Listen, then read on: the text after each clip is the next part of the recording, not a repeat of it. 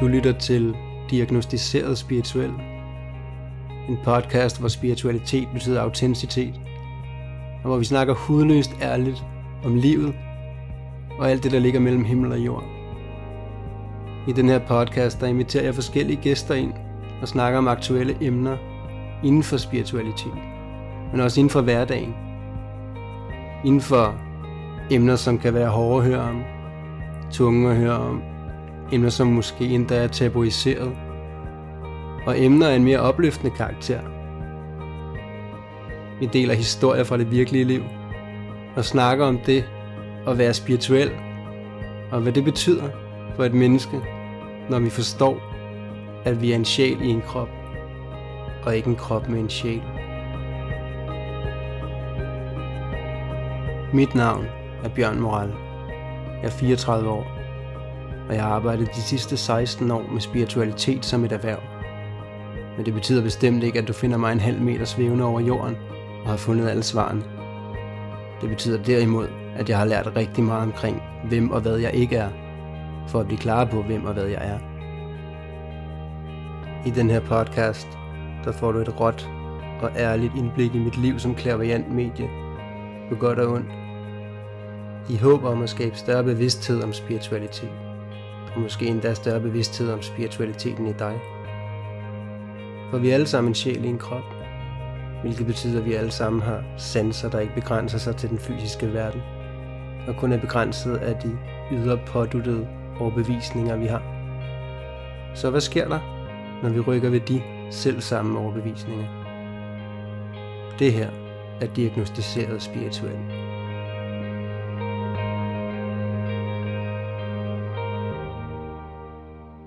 Jeg sidder her med et helt fantastisk menneske, som jeg har fået lov til at følge de sidste øh, tre år efterhånden, må det være. Øhm, du hedder Bettina Dalgaard. Du er 55 år. Øh, du bor i Valby. Ja, det gør jeg. Ja, og grunden til, at jeg er inviteret ind i dag, det er jo for at snakke lidt om tidligere liv og reinkarnation og regressionsterapi, som du jo blandt andet er uddannet i. Ja. Lige for at tage den, så er du jo uddannet psykoterapeut. Ja, det Ja. er jeg. Så fire år. Ja, og yderligere så er du jo også uddannet healer og reiki healer og klaverjant og medium og regressionsterapeut. Så du Ja. har rimelig mange uddannelser med i bagagen. Ja, der er lidt at samle på der. Ja, og jeg har fået lov til at følge dig Mm. i det sidste nævnte her på Sinse, hvilket har været fantastisk. Og du er jo kommet ind i mit liv og begyndt at betyde, eller bare betyder rigtig meget for mig, Bettina. Så det er, Tak Bjørn. tak skal du have. Så jeg vil rigtig gerne byde velkommen til dig. Tusind Øh, tak skal du have. Grunden til, som sagt, jeg har inviteret dig ind for at snakke lidt i den her podcast i dag, det er for at belyse det her emne med reinkarnation af tidligere liv, som vi jo har levet, Mm. og hvordan man kan arbejde med det, og hvad det gør af forskel i ens liv, og, og den her vinkel på. Ja. At vi jo netop går igen i bevidsthed og i forskellige manifestationer i livet. Mm. Øhm, på Senset har vi jo et helt tema omkring det, øh, hvor vi simpelthen går ind og, og lærer det her med at rejse tilbage i tiden, som det jo faktisk er, øh, med henblik på at finde en forløsning. Ja. Og det vil jeg meget gerne snakke meget mere om lidt senere, men lige her til at starte med, så vil jeg gerne høre lidt om dig, hvem du er som person, og hvad din rejse er i alt det her, personlig udvikling generelt også, og selvfølgelig cirkulere lidt omkring det her emne med, med tidligere liv, som er, som er, er temaet her i den her podcast. Ja. Ja, så vil du fortælle lidt om dig, Bettina? Ja, det kan jeg godt. Øh, jamen altså, jeg er 55 år, og jeg var halv gammel, inden jeg begyndte egentlig at arbejde med min personlige udvikling. Jeg tror, jeg havde været først i 40'erne, vil jeg tro. Hvor jeg, ja, filmen knækkede for mig, for at sige det rent ud. Og så begyndte jeg at arbejde med mig selv, og begyndte at gå i noget terapi, og så gik det jo op for mig, hov, der ligger jo en hel verden der, som jeg slet ikke vidste eksisterede. inde i Hvad mener du med, når filmen knækkede, hvis jeg må spørge ind det? Jamen, jeg gik simpelthen ned med stress.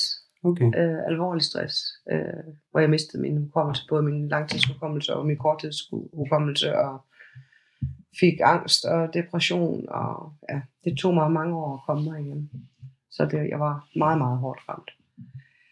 Øh, men samtidig stod jeg jo og skulle, skulle arbejde. Øh, og køre et normalt dagligdagsliv. Mm. Øh, så derfor var processen nok også lidt længere. Jeg kunne ikke bare stoppe. Nej. Jeg blev nødt til at fortsætte. Så jeg ved sideløbende, der begyndte jeg at gå til noget psykoterapi og fandt ud af, hold op, det her det gav bare så meget. Og derfra blev jeg så også inspireret til øh, at selv ville begynde at læse til psykoterapeut. Ja, fordi du jo har et hjerte for at hjælpe andre, ved jeg. Ja, altså jeg har jo altid øh, arbejdet med, med mennesker, næsten altid. Mm. Øh, har arbejdet med ældre, jeg har arbejdet i psykiatrien i rigtig mange år. Og Ja, det er også ret aktuelt, faktisk. Ja, i, i den grad. Mm. Øh, og ar- arbejder lige nu, og har gjort i mange år også, øh, med hjemløse. Men, men jeg ledte jo sådan en del år efter at finde det der rigtige sted, hvor jeg skulle læse øh, psykoterapi. Øh, det skulle ligesom lande, det skulle være noget, der føles rigtigt inde i for mig. Og fordi jeg er et meget spirituelt menneske, og har altid været, altså det har altid været en stor del af mit liv. Mm. Øh, skulle det være noget, der var kompatibel med, med det også. Mm. Og så finder jeg jo så det her sted inde i København, øh, som også arbejder med det transpersonlige, som er jo det arbejde ud over egoet og ind i sjælen. Kig i dybden. Ja, Ja. simpelthen kigge i dybden ind bag det. Psykologiske også. Ja, selvfølgelig. Ja. Ja. Så ja, så det, det blev jeg så, det blev jeg så færdig med, og En fireårig uddannelse. en fireårig uddannelse, ja. Ja. Og så øh, kunne jeg bare mærke, at jeg var ikke færdig. Jeg skulle noget mere. Øh, og jeg vidste, at jeg skulle noget med det spirituelle. Det, psykoterapien var ikke nok. Der manglede ligesom en dimension. Også når jeg havde klienter inde. Og Ja. Der var noget der, som, hvor jeg også kunne mærke, at jeg havde brug for, ikke kun at give klienterne, men jeg også havde brug for at arbejde på en anden måde. Mm. Øhm, så jeg ledte også efter et sted, hvor jeg ligesom kunne få noget, noget hjælp og nogle værktøjer til at videreudvikle mig inden for min, egen spirituelle. Af personlig udvikling. Personlig spirituel udvikling. udvikling. Ja, som egentlig er det samme. Ja. ja. Så der ledte jeg også i, i, i lang tid faktisk, øh, indtil jeg så faldt over dig og Senset. Ja. Øh, og det landede lige med det samme. Jeg vidste jo bare, jeg vidste bare, Mm. at det var der. Så, øh, Og det er jeg jo glad for. Og så, ja, i lige måde, i den grad. Altså, det har bare været helt fantastisk. Øh, et fantastisk forløb, hvor jeg har fået en masse gode redskaber i forhold til, at, øh, at det jo ikke er, at nu skal vi lære de her 20 redskaber, men at vi bare bliver introduceret til noget, som så kan lande, det der lander i os, det er så det, vi kan bruge Ja, det der resonerer. lige Ja, nøjagtigt. lave det om til sit eget arbejde Ja. på sin egen måde, ud fra sit eget hjerte. Ja. Lige nøjagtigt. Så det er jo ikke ligesom at gå i skole. Nej, nej, det kan man ikke sige. Det er det jo slet Det kan man ikke sige. Men du sidder også her nu, Bettina, Ja. fordi du er utrolig dygtig til dit arbejde. Tak skal du have, Bjørn. Og jeg kunne jo også godt se, da du kom ind på Senset, at du havde en masse med i bagagen øh, af værktøjer og bevidsthed og indsigt i form af den uddannelse, du har haft tidligere med psykoterapien. Ja. Øh, det er da ret tydeligt, at det har været en, en Det- force for dig. Det har været en kæmpe force for mig, fordi det har været skældsættende i mit liv. Mm. Alt, hvad der hedder personlig udvikling. Altså, Ja. det, ja, når man først er gået i gang med personlig udvikling, Så så, er det ligesom igen. svært at stoppe igen. ja, det er det virkelig. Altså, det, Jeg plejer lidt at sige til mig selv, at min comfort zone, den ligger faktisk uden for min comfort zone. ja, lige nok. Det, Det, der jeg har det bedst. det er nemlig det, der er interessant. Så øh, ja, hvad skete der så? Jamen, øh, det er jo så alle de der processer, jeg har været igennem. Og også oplevet, at du jo også har meget terapeutisk med indover. Det må man skolen, sige. Ikke? Øh, og det har jo været utrolig givende. Altså, man kan jo ikke snakke personlig udvikling eller spirituel udvikling, uden at snakke terapi og få renset ud og kigge i dybden, kigge Ja. ærligt på sig selv. Så ja, det, det er helt Ja, rigtigt. det- Det har vi været meget igennem. Ja. Det er, det er sådan to benet, kan man sige, der følger hinanden. Ikke? Ja, så det synes jeg, det har været utrolig vigtigt for mig, Mm. at øh, være med til at få mig til at føle, at jeg var landet det rigtige sted. Ja, hvor dejligt. Ja. Ja. Så, så jeg har fået en masse dejlige værktøjer, som jeg kan arbejde med, og hvor mange ting, som jeg har jo haft utrolig mange spirituelle oplevelser igennem det meste af mit liv. Ja, vil du prøve at dele noget af det? Ja, altså, altså jeg har jo altid haft en fornemmelse af, at der var nogle tilstedeværelser, lige meget hvor jeg boede henne. Men det har jo ligesom været en naturlig del af mit liv, altid. Øh, Min familie er også meget åbne og det er noget, vi altid har talt om åbent i min familie. Ja, hvor dejligt. Så der har jeg været meget privilegeret. Mm. Øh, fordi som, som verden var dengang jeg var ung, øh, der var det ikke noget, man sådan talte så Nej, meget altså om. privileg- privilegeret i form af at blive mødt og rummet Ja, og forstået måske nøjagtigt. endda. Det var ikke noget, man talte om, fordi det, jeg havde et par veninder, der syntes, det var sjovt, når jeg fortalte de der røverhistorier, som de kaldte det. Ikke? Ja, Altså, men for mig var det jo virkelig, det var ting, der skete. Ikke? Ja, selvfølgelig. Om åndelig tilstedeværelse, der nogle gange også larmede lidt. Ikke? ja det kan det jo. Ja, de kan godt sådan hive lidt i skufferne og lukke lidt og smække lidt med dørene og sådan nogle ting. Ikke? Mm. Så, men, men det har fulgt mig hele livet. Ja, og du har aldrig været bange for det? Det har jeg ikke. Men jeg tror, det er, fordi jeg voksede op med det. Ja, okay. Altså, det er bare noget, vi har snakket om derhjemme. Jo. Nå, for søren, nu er jeg hast, nu har han gang igen. Ikke? Altså, så var det jo bare det. Ja, okay. Altså, ja. Jeg var jo strækslægen, da jeg var barn, og de rendte rundt omkring mig hele tiden, og jeg ikke kunne snakke med nogen om det, og Ja. ja. vidste ikke, hvad det var, og vidste ikke, hvad de kunne gøre ved mig. Kan de gøre noget ved mig? Og jeg, jeg var meget bange for det, Ja. før jeg sådan dykkede helt ind i det, og Ja. fandt hjem i det. Og det er der jo, de fleste er jo rigtig sådan, bliver skræmt over det. Og det, det kan jeg da også godt forstå, for det er jo det, vi er opdraget med. Og det ukendte vil jo altid skræmme os. Ja, altid. Mm. Ikke? Så, men, men nej, det har jeg aldrig været. Jeg har altid været enormt nysgerrig på det. Ja, Altså, jeg synes, det var spændende. Og og det er det jo stadigvæk, det, det mærker er jeg det jo tydeligt. Ja, men nu, jeg kan mærke, øh, nu er det bare sådan landet på en mere naturlig måde med årene. Hvor da jeg var ung, der var, ej, det er spændende, ej, se, nu sker der det der, hørte du det? Og, hvor det er bare, nå, nu sker der bare det der. Men nu kan du jo faktisk bruge det til noget. Bruge til meget. Bruge det til at hjælpe dig selv, hjælpe Ja. andre. Ja. Mm. Det kan jeg. Blandt andet igennem regressionsterapi. Det kan jeg. Vil du prøve at sætte lidt ord på, hvad, hvad det er for dig, regressionsterapi? Altså, for mig er det, øh, i forhold til, hvis jeg har en klient, øh, så oplever jeg jo, at øh, det der med at opleve sit eget liv tidligere, der dannes der sådan ligesom nogle røde, når, når vi kan få fat i de der røde tråde, som går igennem flere liv og tilbage til det her liv, vi lever i. Mm. Og det kan vi altid. Kan vi? Øh, det er der, hvor vi kan gå ind og arbejde med nogle af de problematikker, vi har Mm. i det her liv. Altså jeg bruger det jo meget regressionsterapi til at rejse tilbage i tiden i det her liv, Mm. for at få noget afklaring på nogle eventuelle traumer, som hjernen Ja. er lukket ned for, for Ja. at finde ud af, hvad var det, der skete, og hvad var det, jeg skulle lære af det, og hvad er det, jeg stadigvæk hænger fast i der. Mm. Så er det et meget powerful værktøj. Det er det. Men jeg bruger det også til at finde ud af, hvad, hvad er det for nogle connections, vi har. Jeg tror, vi alle sammen kender det her med, at vi møder nogle mennesker, som vi fra start af har en følelse af, at vi kender, Ja. og føler os hjemme omkring. Ja. Og det er for eksempel der, hvor det er interessant at gå ind og kigge på, hvad er det egentlig, der gør det, hvorfor er det, vi har det sådan. Og der kan man jo blandt andet gå ind og kigge på de liv, som, nu siger jeg noget lidt tredimensionelt i gåseøjne, som ligger tæt på.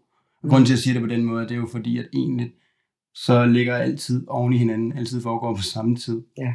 Hvilket er lidt skørt, men det er egentlig uanset om du snakker videnskabeligt i det, eller spirituelt i det, hvilket Ja. også egentlig mere og mere er, er det samme. Det hænger jo sammen. Ja. finder de heldigvis ud af nu. Ikke? Men man kan jo netop gå ind og kigge på, hvor er det, vi kender hinanden fra, og hvorfor Mm. er det, vi er så tæt sammen her fra start af. Hvad er det for nogle følelser, vi har? Ja. Det synes jeg er interessant. Ja. Da jeg blev uddannet på en tilsvarende uddannelse, da jeg startede som 18-årig her for, ja, det var mange år siden, og vi kom til den her del med tidligere liv. Øh, det, var, det var mindblowing for mig. For Mm. jeg kan huske, at vi, vi, øh, vi, vi var på skolen, og vi var en syv elever, tror jeg, på holdet. Og vi skiftes til at være den, der lå på briksen, som så blev ført tilbage i tidligere liv. Og jeg havde jo øh, rigtig meget stedighed, stolthed og ego som 18-årig.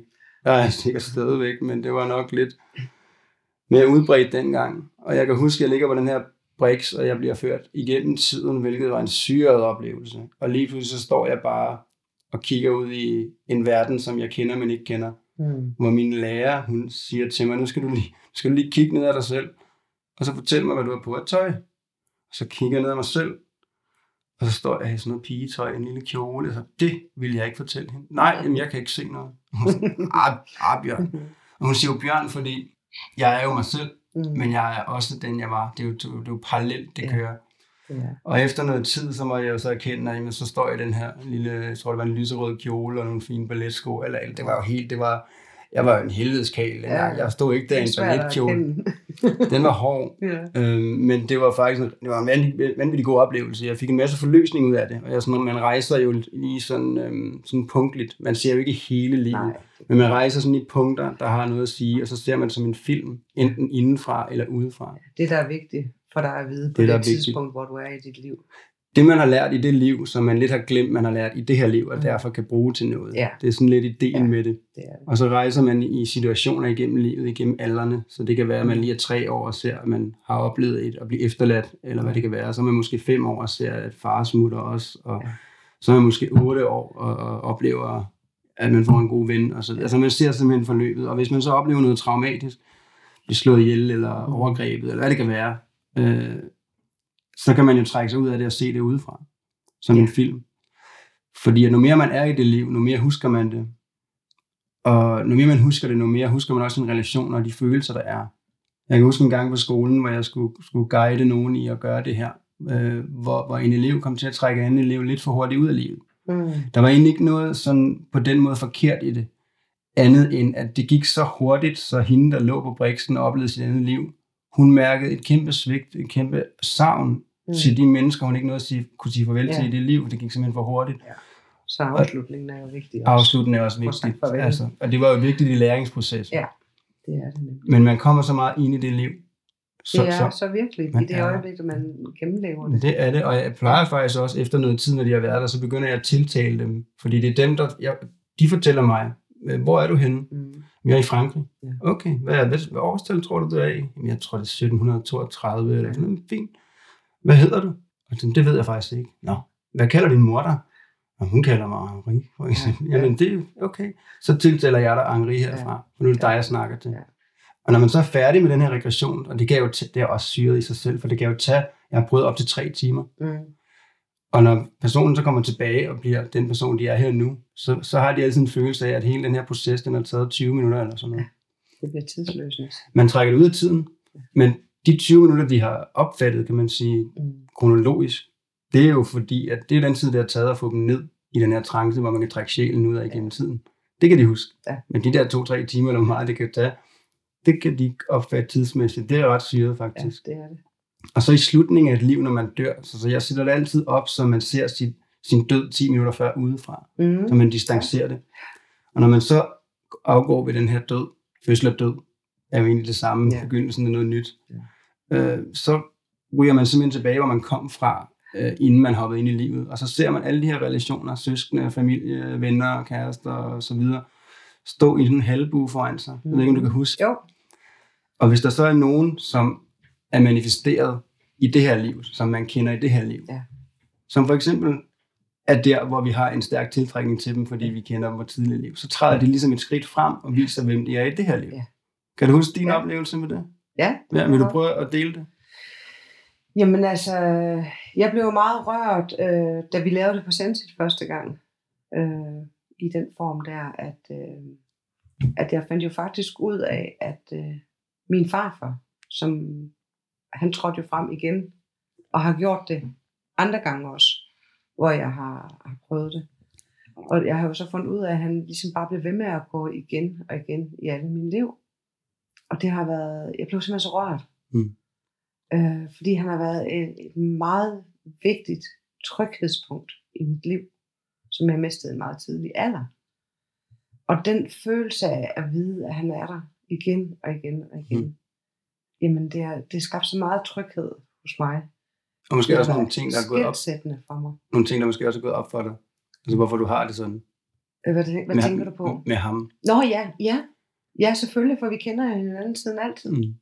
Ja. Hmm. Det, er, det, er, det er så genkendeligt. Det er nemlig det ja. rigtige ord at bruge her, genkendeligt. Ja, og den tryghed, det giver, det er ubeskriveligt.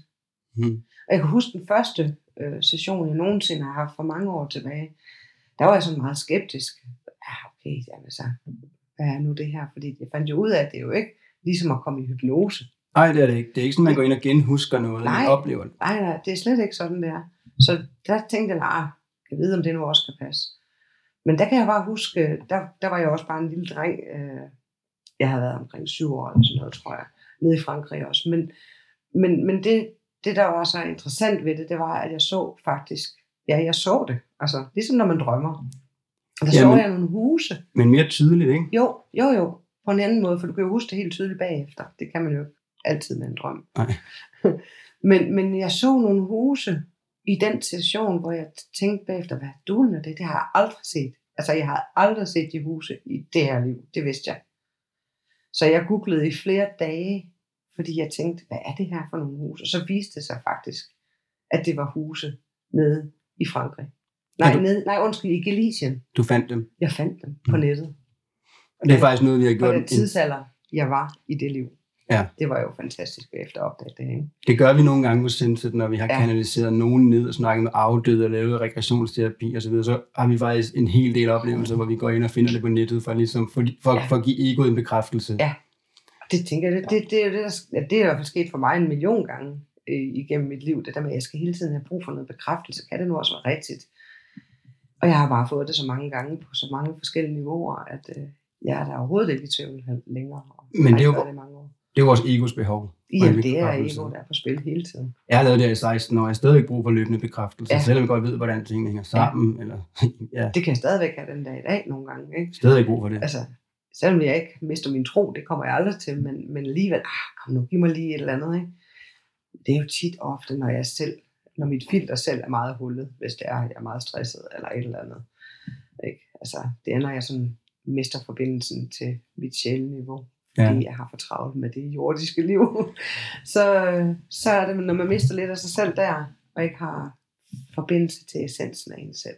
Og det kan vi jo godt have, fordi at vi, vi skal jo finde balancen mellem sjæl og krop. Hele tiden. Og hvis vi er for ja. meget i kroppen, så er det ubalance. Hvis vi er for meget i sjælen, så er det ja. også en ubalance. Ja, ja, det er det. Det nytter jo ikke noget, at bare fordi at vi arbejder med det spirituelle, så skal vi jo ikke hænge øh, 10 cm over jorden. Altså det, vi er her på jorden for at leve et jordisk liv med det spirituelle i balance. Lige præcis. Ja. Lige præcis. Jeg har også haft en del oplevelser, hvor der er par, der er kommet til mig og, mm. og har spurgt, om jeg kan hjælpe dem med at finde ud af, hvad det er for nogle, øh, nogle ting, de har med hinanden fra tidligere, fordi de er begge to sikre på, at der ligger et eller andet. Ja. Øh, og nu bruger jeg lidt ikke korrekt term her, men det har også været ikke spirituelle mennesker. Ja, ja. Og vi er jo alle sammen spirituelle, så ja. det er derfor, jeg kalder det et ikke korrekt term. Ja. Men folk, som ikke er vant til at arbejde med det, hvor jeg ja. så har guidet det her par sideløbende side om side til at gå ind og kigge på et liv samtidig, hvor de så begge to kan se det her liv og se, hvad de har været for hinanden, og så skiftes til at fortælle, hvordan livet har været, hvad de oplever og, og så videre, til mindste detalje, og det kan jeg faktisk huske noget med, vi også engang Ja, gjorde. jeg skulle lige til at sige, det kan jeg huske, det gjorde vi nemlig også på et tidspunkt, fordi sådan er det jo, når man er i, i grupper over længere tid, så opstår der nogle dy- dynamikker, og øh, der kan jeg huske med en af mine medstuderende, vi havde en, øh, en lidt besværlig dynamik, kan man sige. Lærerig? Vi, vi clashede lidt imod hinanden hele tiden, mm. øh, og har haft nogle, nogle meget specielle, ja, hvor vi lige har brug for noget hjælp for dig faktisk, ikke? også hvor vi lige ram, ramlede ind i nogle systemer. Nogle mønstre? Ja, nogle mønstre. Og det, det, var, det var i sommerhus. Vi, havde et, øh, vi tog i sommerhus en gang om året og arbejdede ja. med nogle temaer over en weekend. Ja, det gjorde vi Og det her tema, det var jo så tidligere liv. Ja. Øh, hvor vi havde arbejdet med det hele dagen, og så kan jeg huske, at vi sad om aftenen og hyggede os lidt, hvor, øh, hvor det kom helt naturligt, da vi begyndte at, at, at bruge en anden teknik. Ja. En ting er at rejse igennem tiden og så opleve livet og være der, men man kan også faktisk sende til tredje øje afsted, og så kigge ind i livet, uden egentlig at være der. Ja. Og det var lidt det, vi gjorde med jer to, kan jeg huske. Ja. Og der kom noget afklaring på, hvorfor. hvorfor. ja, det må man sige. Hvad var det, I to havde? Jamen altså, vi havde jo faktisk været gift i et tidligere liv, eller i hvert fald været partner øh, i et tidligere liv, og vi havde begge to været healere. Øh, men lidt på den måde, man i den gang kaldte lidt hekse med naturmedicin og, og var, ting og sager. Var der noget med, at I også var lidt konkurrerende? Vi var meget konkurrerende. Ja. ja. Vi var utrolig konkurrerende, og vi havde to vidt forskellige måder og to vidt forskellige tilgange til det. Og vi kunne slet ikke blive enige om det der. Så øh, vi endte jo også med at gå i hver vores retning. Ja, okay. Ja. Så, men hele den der dynamik, hele den der energi, øh, øh, det var jo den, der afspillede sig i lokalet på Senset. Ja, og I, hver gang vi så hinanden. Ikke? Og ja. I, I sad jo der og fortalte om det her liv på skift. Ja, det var jo og så jeg, super interessant. Og jeg kan huske, hvordan I lyste op begge to, når den anden fortalte om ja. det, I selv sad og så. Ja. Det var ret, ret det, det, det var jo helt vildt. Vi kunne simpelthen sidde og supplere hinanden. Vi sad, det, det, det svarer lidt til, hvis man sidder i en sofa, og så sætter man en film på, og, og så sidder man hver især og fortæller, hvad man ser. Ja. Men det er den samme film, vi ser. Og så sidder du på sidelinjen og bare stiller nogle spørgsmål ind til det. Men det var den samme film, vi så. Det var helt tydeligt. Og vi har bare haft fået total, total fred lige siden. Ja, det var lige det, jeg ville spørge ja. ind til. Hvordan har det... Så det er jo det, det har givet. Det er ja. det, det kan give. Afklaring. Fred, afklaring. Indsigt. Ja. Så nu har den lagt sig. Ja, det var også ret tydeligt. Meget tydeligt, og det var allerede dagen efter, ja. da vi ligesom havde sovet på det, ikke? Nå, så kan vi godt begrave den der stridsøgelse, fordi, altså på energetisk plan selvfølgelig, ikke? Altså, mm. ned med den, og så er der bare ro og fred lige siden. Ja, ja hvor fint. Ja, så sådan, det er helt neutralt, kan man sige, ikke? Og det, det der med at tale om noget, når det bliver neutralt, det er jo lidt også, når vi snakker om, når man i de øh, sessioner oplever ens egen død. Det er jo også det, jeg har oplevet. Også selvom det har været en voldsom død, så har det ikke virket voldsomt. Altså, jeg tror, nogen de kan blive lidt skræmt over. Åh oh, nej, hvis nu jeg kommer til at opleve min egen død, og jeg bliver halshugget for eksempel. Ikke? Men min oplevelse har ikke været andet end, at, at det har bare været sådan en neutral følelse af, at man konstaterer, okay, det var det, der skete. Ja. Det er ikke sådan, man føler smerten igen, eller angsten igen. Eller... Jeg havde faktisk et, et, et liv, hvor jeg blev slået ihjel med en hyttyv. ja. Altså med en hyttyv. Og ja. det så jeg udefra, og det lyder helt skørt, men det var, det var ret fredfyldt. Ja, det, det, det er virkelig mærkeligt. Altså. Mm. Det er ligesom at se en film. Ja.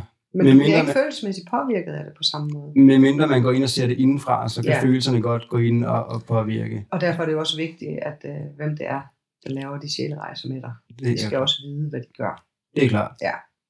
Altså i det hele taget, når du går ind og arbejder med, med traumer og sover og dybere ting, så, så skal du ja. vide, hvad du har med at gøre. Du skal også have, i min overbevisning, en eller anden form for intuitiv kontakt, som kan guide dig til, hvad der, hvor vi skal hen her. Det skal man, helt sikkert. Og det er også der, hvor jeg altså, oplever i hvert fald, at øh, min psykoterapeutiske uddannelse har hjulpet mig og hjælper mig rigtig meget i hverdagen, når jeg også arbejder spirituelt. Øhm, fordi på en eller anden måde hænger det hele jo sammen. Det hele hænger sammen? Ja, det gør det. Så ja. ja. ja. Og det her med, at altid foregår på samme tid. Øhm, ja. den er også skør for, for, øh, for den er, en, den er kringlet, ikke også? For en fysisk hjerne. Ja.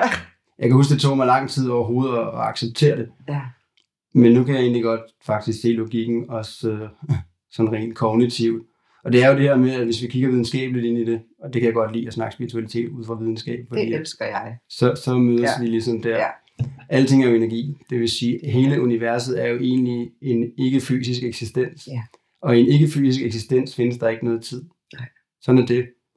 Øh, og hvis universet er en stor substans af energi, en stor substans af bevidsthed, så vil der med den bevidsthed komme en nysgerrighed på, hvem er jeg, hvad er det her for noget. Mm. Så man kan sige, at vi er en fysisk manifestation af universet, der prøver at opleve sig selv. Yeah. Og hvis, hvis, hvis man laver et rum af tid i et rum, hvor der ikke er noget tid, mm. så bliver altid nødt til at være på samme tid. Yeah. Men når altid er på samme tid, så er der også nogle ting, der clasher. Mm. Déjà vu, for eksempel. Øh, jeg kan huske ting fra mit tidligere liv. Der var noget, der gik op for mig for nogle år siden omkring fodbold. Jeg har altid haft mega meget modstand på fodbold. Og jeg har aldrig vidst, hvorfor. Øh, det er sådan, at komme fodboldkamp på, så, så smutter jeg. Det, det gider jeg ikke. Og når de fulde nede på gaden og råber, lo, lo, lo, lo, lo, så, så, det, det, så skruer jeg for musik. Det kan jeg ikke. Og så gik det bare op for mig en dag. Øh, jeg var et eller andet sted, hvor der var et eller andet Flow TV på med nogle reklamer. Og så har der været reklame for en eller anden fodboldkamp i England. Og så kom en engelsk, øh, en britisk nationalsang på med hooligans, der bare stod og råbte. Mm. Og så måtte jeg tage mig, jeg var lige ved at rejse mig op og lægge hånden på hjertet og bare råbe med, og det mærke den der stolthed. Og så kunne jeg bare se ind i et liv, hvor jeg havde været hooligan. altså gav det ja. mening. Og det er jo typisk det, universet gør. Nu har du oplevet den ene side, nu skal du også lige opleve den anden side. Ja. Både i stor grad og også i mindre grad. Vi kender det måske alle sammen, når vi har været lidt for meget i den ene grøft, og nu har vi lært det, så skal vi i hvert fald ikke det mere. Så kommer vi til at gå for meget i den anden grøft, ja. og så finde balancen. Og sådan sker det også lidt med livet. Ja. Så oplever vi lige det ene side, og så den anden side. Ja. Det er ret spøjs. Det er utroligt, utrolig interessant. Ja. Og det er utrolig interessant at se, hvordan øh, videnskaben jo begynder mere og mere at hænge sammen med det spirituelle. Ikke? Altså, det er det samme, kan man sige. Kvantefysikken har jo gjort sit indtog, og, og har så mange forklaringer på alt det spirituelle. Jamen hele den metafysiske altså, øh, viden. Fantastisk. Det er, det, det, er ikke, det er ikke mystisk længere. Nej. Vel? Det er jo meget logisk. Det er ikke så alternativt længere. Nej, det er det heller ikke. Og spiritualitet er jo en naturlig del. Det er det mest naturlige, som noget kan være. Men det har jo altid været sådan lidt mystisk, ikke? og det er det jo ikke længere i kraft af, at man begynder at kan forklare det videnskabeligt set. Ja. Ja. Så mm. spændende verden at gå ind i. Enormt spændende verden. Ja, som aldrig slutter. Som aldrig slutter heldigvis ikke. Nej, Nej vi lærer hele tiden. Hvem vi ikke er, så er vi klar på, hvem vi er. Ja. Men, ja. men, men det er jo det, at, at vi er. Ikke? Altså, det er jo bare en, øh, en bevidsthedsenergi, som manifesterer sig til en krop til at opleve. Ja, nemlig. Igen. Universet, der oplever sig ja. selv. Ja. Og det er også skørt at tænke ind i, at på et eller andet tidspunkt, når nu jeg er en, en manifestation af universet, for at opleve sig selv her, og du er også det, selvfølgelig, mm. så kommer jeg på et eller andet tidspunkt til at være dig. Jeg kommer til at leve dit liv. Ja, ja, vi oplever det hele. Og du kommer til at leve mit liv. Ja. Det er også lidt skørt, ikke? Ja. Øh. Fordi det er jo det, vi kalder altet, eller det, det er det, jeg kalder for altet i hvert fald. Ikke? Mm. Altså, vi, vi er en del af altet, mm. øh, og vi er alt. Som univers rummer vi alt. Ja, mm. Det er nøjagtigt. Så vi og, kommer til at opleve alt. Ja. Og, det er jo en del af det alt. Og det er jo sådan, sådan en personlighed som uh, Dalai Lama og Gandhi. Mm. Det rummer vi alle sammen. Ja. Det er en del af os. Ja. Men vi er, vi er også Hitler. Ja. Og den trigger også mange folk, når jeg sådan har fat på den. Så jeg har intet med Hitler at gøre. Ja. Nej, altså, du er en del af den samme energi, som rummer alt. Vi rummer alle sammen alt. Det er jo ligesom havet. Altså, så kan du tage nogle dråber af havet op, øh, og så er du den dråbe. Men lige så snart, at du lader dråben falde ned, så er du jo havet. En perfekt metafor. Okay? Ja. Og, omkring... og, og du er jo også alle de andre dråber, som også lader sig falde ned i havet igen. Ikke? Ja, men nemlig også. Og det er også både individuelt og... Blandt andet derfor, at, at hvis jeg bliver trigget af dig, mm. så er det jo fordi, at jeg har noget, der spejler ind i mig. Helt sikkert. Fordi du er mig, og jeg er dig. Ja. Men for et tredimensionelt hjerne, er det jo helt skørt at forstå. Ja, og det, det er nok også problemet, tror jeg nogle gange, at vi prøver at forstå så meget jeg tror, med hjernen. Vi holder rigtig meget fast i identitet. Ja, øh. altså egoet og hjernen, der prøver at forstå en hel masse mm. ting. Og det, jeg har oplevet, det er, at når jeg slår hjernen fra og egoet fra, og så bare er med det, der sker, altså ren oplevelse, det er der, at ting opstår. Mm. Øh, nogle gange så hører jeg også nogle, men jeg oplever aldrig noget, jeg kan ikke rigtig tro på alt det her. Nej, det er fordi, man prøver at regne den ud. Øh, ja, vi har, nu kommer jeg til at tænke på en elev, som du har fulgt i tre år, en medelev, som også øh, er færdig. Ja. Øh, jeg tror godt, du ved, hvem jeg snakker om. Meget skøn mand, meget kognitiv. Nå ja, ja. Ja, ja. Det var bare et billede på det her med, ja. at af en eller anden grund, så startede han, fordi det har åbenbart resoneret for ham. Ja. Og han var sådan øh, zoneterapeut ja. øh, og massør. Jeg har faktisk ja. også tænkt mig at invitere ham ind. Ja. Men da han startede, Åh oh, ja. Kan du huske det? Ja, det kan jeg. Jeg forstår det. Ja, ja, ja. Det er dejligt at se, at I alle sammen I oplever alt det der.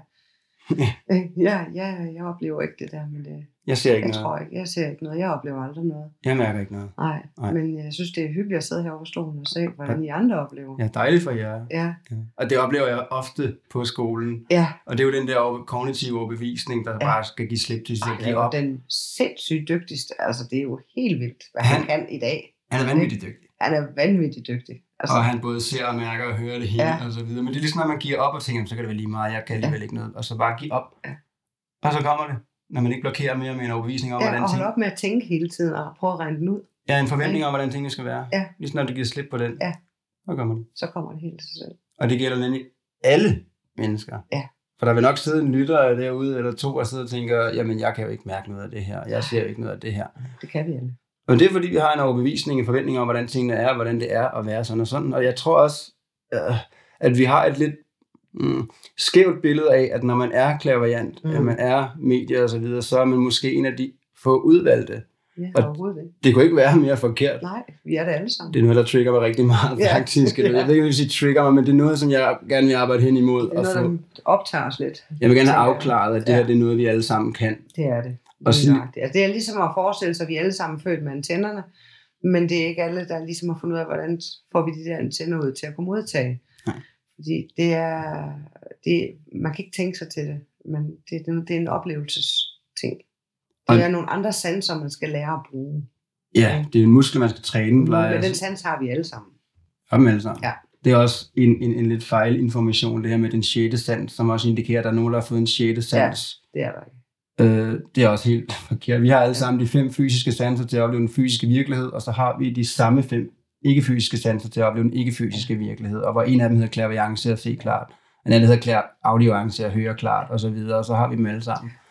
Og det, det er jo lidt farligt også, tænker jeg. Altså det der med, at øh, der er nogen, der bliver gjort til, at når de har nogle specielle evner, øh, fordi så kommer vi hurtigt ud i det der med at favorisere folk, eller sætte folk op på et pedestal, ja. eller selvbestaltede guruer, ikke? Også som, som netop, som jeg nævnte før, der svæver 10 cm over jorden. Jeg plejer at sige okay. til folk, jeg ved ikke, om du nogensinde har hørt mig sige, mm. men hvis du nogensinde møder en guide eller lærer, der vil, der vil sige noget andet end at guide dig til, hvad du selv mærker mm. i din egen mm. virkelighed. Hvis du møder en, der siger, at jeg har svaret, og det er sådan, det er, ja. så skal man løbe skrine væk. Ja, langt væk. Ja. vi har alle sammen svarene inde i os selv. Og det er også det, vi skal guide hinanden til. Ja. Altså nu siger hinanden, hinanden fordi, med. fordi at, at, at når du har siddet der som elev på Stønsen, ja. og du har også lært mig ting. Ja. Og vi lærer mig. hinanden. Ja. Og vi lærer jo på kryds og tværs af hinanden i hele gruppen.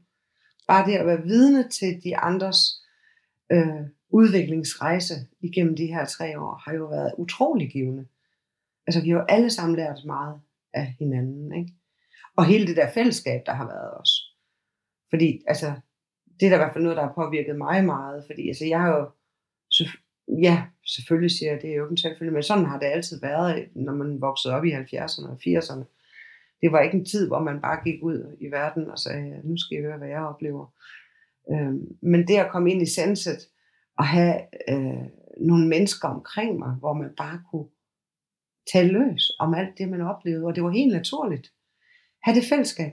Og blive rummet og mødt. Ja, det har betydet så meget. Altså Nej. det har jo virkelig betydet, at jeg nu ikke tænker over, at jeg ikke kan tale med nogen om det, for jeg taler bare om det, fordi at nu kan jeg bare være mig. Altså det der med at turde stå i ens eget lys, og være den, man egentlig er, rent autentisk. Du står både ved den, du er, og ja. hvor du er. Ja, lige ja. det. Og så, øh, så mm. og, og det sjove var, at jeg kan huske, at jeg sådan ligesom begyndte, og, og altså det har jo også været en proces igennem de tre år her, at jeg ligesom begyndte at sige mere og mere ud af til om min verden, i den spirituelle verden. Så jeg startede jo i det små. Men, men jeg kan huske, da jeg sådan ligesom begyndte virkelig at bare melde ud, det er sådan jeg er, det er sådan jeg oplever, det er sådan min verden er. Øh, der havde jeg jo en forventning om, at øh, så ville jeg få en masse modstand. Ej, du er ikke rigtig klog til, hvad har du gang i? Og at, ja, det tror jeg ikke på, sådan noget. Og sådan. Fordi det var sådan noget, jeg har oplevet førhen, når jeg forsigtigt prøvede at føle mig frem til, om, her, om jeg kunne tale om det her. Men det er jo det, der er så skørt, fordi at når vi endelig tør at stå i vores eget lys, uanset mm. hvad det lys er, så inspirerer vi netop andre til at stå i deres lys, også uanset om det er noget helt andet, eller hvad det er. Og det var det, der skete. Da jeg endelig stod i mit lys og bare kom ud, jamen så var der jo slet ikke nogen, der overhovedet sagde noget. Tværtimod, så mødte jeg lige pludselig en hel masse mennesker, der kom til mig og sagde, ej Bettina, kan vi ikke lige tale om det her? Ikke? Og der har vi den igen, hvad vi sender ud af forventninger andre også det vi møder, og der er vi faktisk ude i, hvordan universet spejler, og hvordan vi kan manifestere ting mm. på vores vej, og det kommer også til at lave et afsnit om omkring manifestation, og hvordan ja. vi manifesterer for os selv på vores vej. Mm. Men det er ret interessant. Ja, meget. Og så vil jeg lige tilbage til det her med, at altid fungerer, altid ligger på samme tid. For det gør, at nogle gange det klasse, som jeg nævnte med déjà vu og så videre. Mm. Øh, og også at nu mere åben, det er i hvert fald det, jeg oplever, nu mere åben jeg er, nu mere kan jeg huske ind i min tidligere liv. Ja. Hvilket også er lidt skørt. Men jeg har oplevet et clash, som jeg synes var øh, værd at tage med. Mm. Og det var, øh, som jeg også har fortalt i tidligere podcasts, som jeg ved, du ved øh, fra Stenset, at dengang jeg var meget ung, kom jeg jo fra øh, stoffer og flygtede igennem kriminalitet og alt muligt for mm. at flygte fra alt det spiritualitet. Yeah. Altså lærte rigtig meget omkring, hvem jeg ikke var, så jeg lærte meget omkring, hvad jeg var. Og det er jo lang tid siden. Men da jeg så startede på den her uddannelse tilbage, hvor jeg var 18 år, øh, der var min lærer, hun var ikke bekymret for, at jeg røg hast, og hvad jeg nu ellers gjorde for at dulme.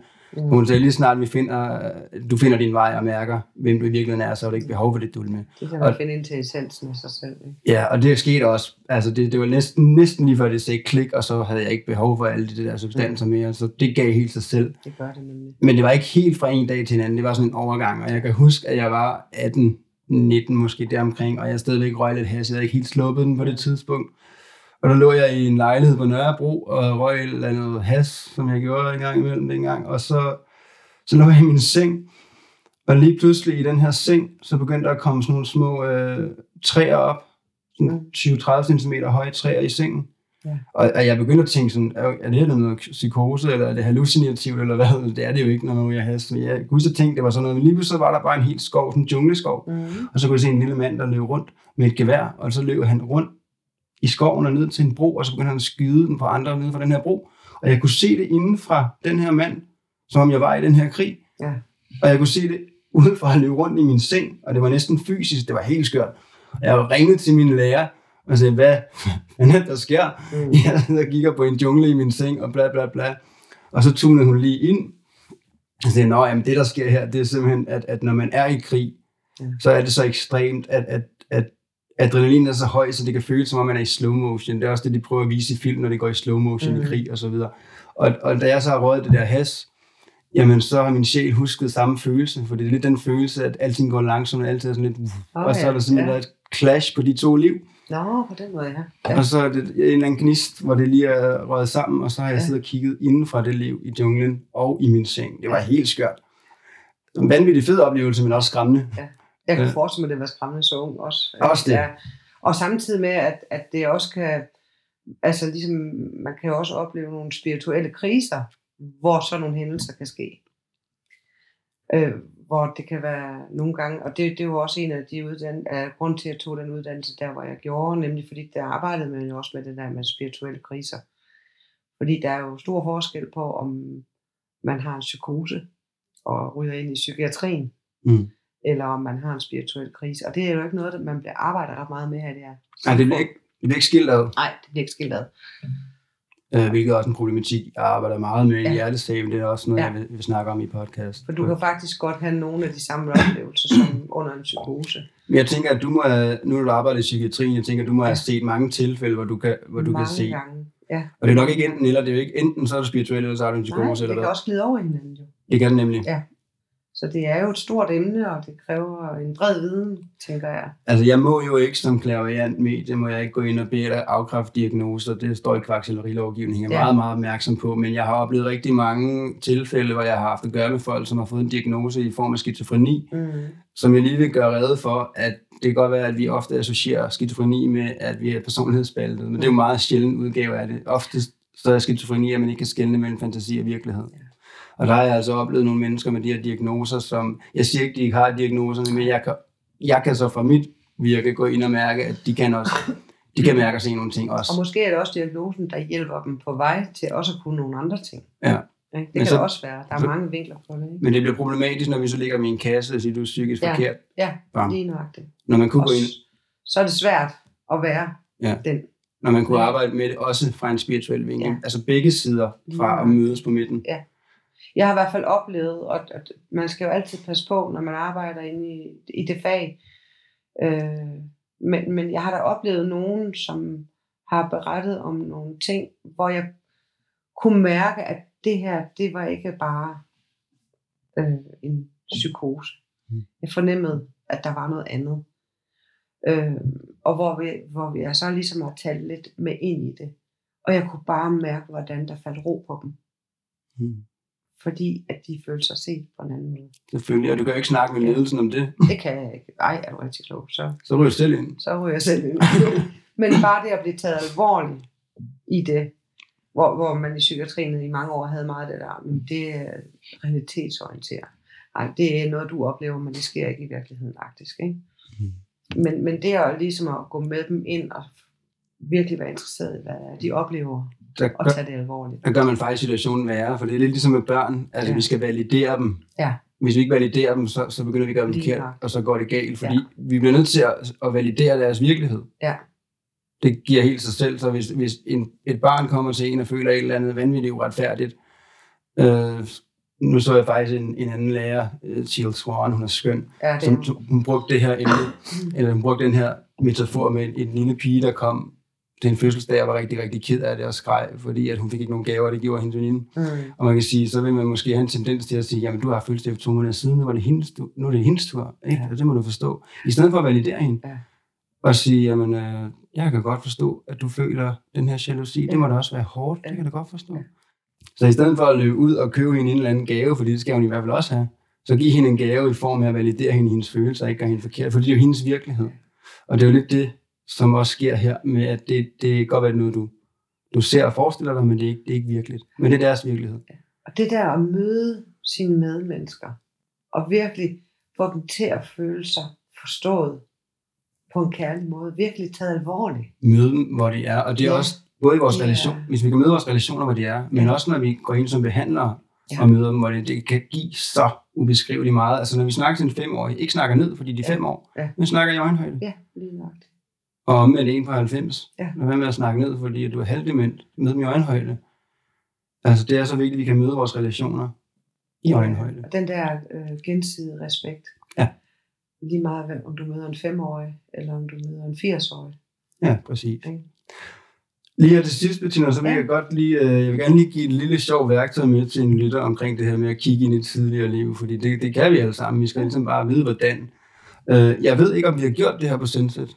Nu må du lige rette mig, og lige fortælle ind i det. Ja. Um, men det er det her, hvor vi øh, åbner vores tredje øje og kigger hinanden igennem, kigger på hinanden igennem tredje øje. Man kan også gøre det i et spejl. Nå, men altså det man gør, jeg tror vi alle sammen kender det her med, at man stener lidt ud øjnene, og det kan man sidde på toilettet og kigger på nogle ternede fliser og stener ud med øjnene, og lige pludselig begynder det at fade sammen til en stor farve. Kender du det? Ja, det kan jeg tro. Ja. det er faktisk, fordi man slår de fysiske øjne fra og mm. aktiverer det tredje øje. Man åbner faktisk en tidslomme. Så hvis man gør det i et spejl, mm. eller overfor et menneske, som gør det samme og sidder helt stille og ejegæser, så vil ansigtet begynde at fade ud. Og på et tidspunkt, så vil der begynde at komme et nyt ansigt frem. Det kan være i form af en ny næse eller på briller, men det kan også være i form af det hele på én gang. Det var det, vi lavede i sommerhuset, kan jeg huske. Nå, vi har gjort det. Ja, det kommer jeg lige i tanke om nu. Det var der, hvor jeg lige pludselig så dig se helt anderledes ud. Kan du huske det? Ja, ja. ja, ja der er noget, der ringer. Ja. ja, første gang jeg gjorde det, hvor jeg var meget ung, der stod jeg i spejlet og kiggede og kiggede, og lige pludselig så havde jeg bare en, øh, en stor, flot, lyserød pink hat på, og var en, en ældre dame fra whiskybæltet, ja, tror jeg faktisk. Øh, det var syret. Ja. Og, og hende, den ældre dame fra Whiskybæltet, hun bor stadigvæk inde i mig. Ja. Hun, hun er faktisk nogle gange min uh, narrative fortæller. Ja. Og hun snakker ligesom uh, med hende Maud Varnes fra Matador. Ja, ja. Skønt, Sjov. altså. Og hende kunne jeg simpelthen bare sidde og se på. Ja, jeg kunne huske, at jeg kunne se dig i lang tid efter. Jeg tror i hvert fald i 20 minutter efter. Selvom vi begyndte at snakke om alt muligt andet, der blev du bare ved med at have det her helt anderledes ansigt. Det var virkelig, virkelig spøjs. Hold da op. Ja. Så hvis man skal gøre det her derhjemme i et uh, spejl eller over for en anden person, så skal man simpelthen bare sidde og kigge på hinanden og sten ud med øjnene, så man sådan slapper af, og så begynder ansigtet at fade ud. Ja. Men hvis der så kommer en ny hage frem, for eksempel, hvis du så kigger ned på hagen, så forsvinder det hele. Ja, det gør det. Fordi så aktiverer du det fysiske øjne igen. Ja.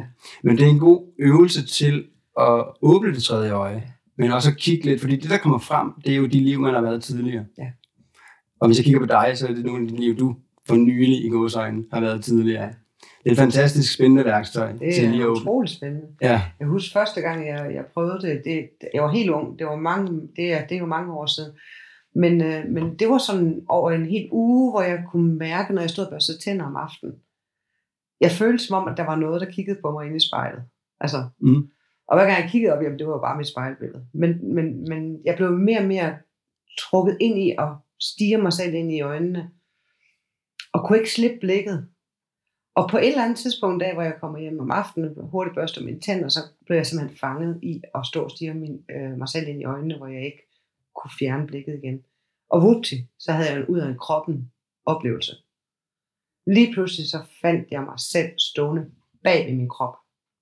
Og jeg kunne, fra det punkt, jeg stod bagved, kunne jeg se ryggen af min krop og spejlbilledet derinde. Og jeg nåede lige at tænke, Jesus mand, hvordan hulen kommer jeg tilbage igen? Og så var jeg derinde, ikke?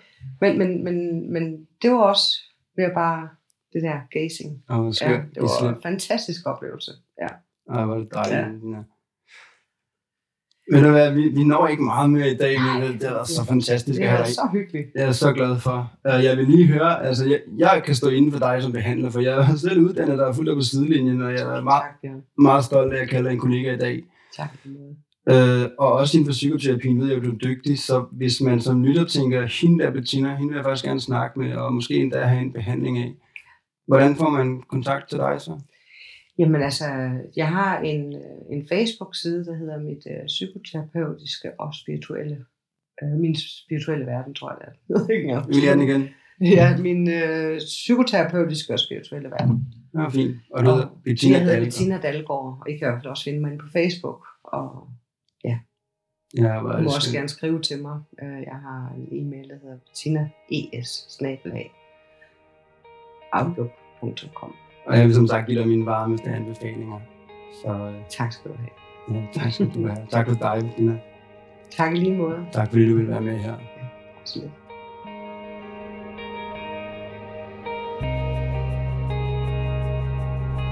Det her er diagnostiseret spirituel. Jeg håber, at du føler, at du kan tage nogle ting med videre herfra. Og måske endda føler dig lidt inspireret. Om ikke andet, så håber jeg, at du har følt, at det har været underholdende at lytte med. Og jeg vil rigtig gerne takke dig for at bruge din tid på at finde ind på den her podcast. Og skulle du føle, at den har givet dig noget positivt, så vil jeg blive meget glad, hvis du vil dele det med familie og venner, og gerne i dit netværk, og eventuelt skrive mig en anmeldelse. Om ikke andet, så håber jeg, at du vil lytte med i næste afsnit, når vi igen går i luften med et emne, der har brug for at se dagens lys. Tak fordi du lyttede med.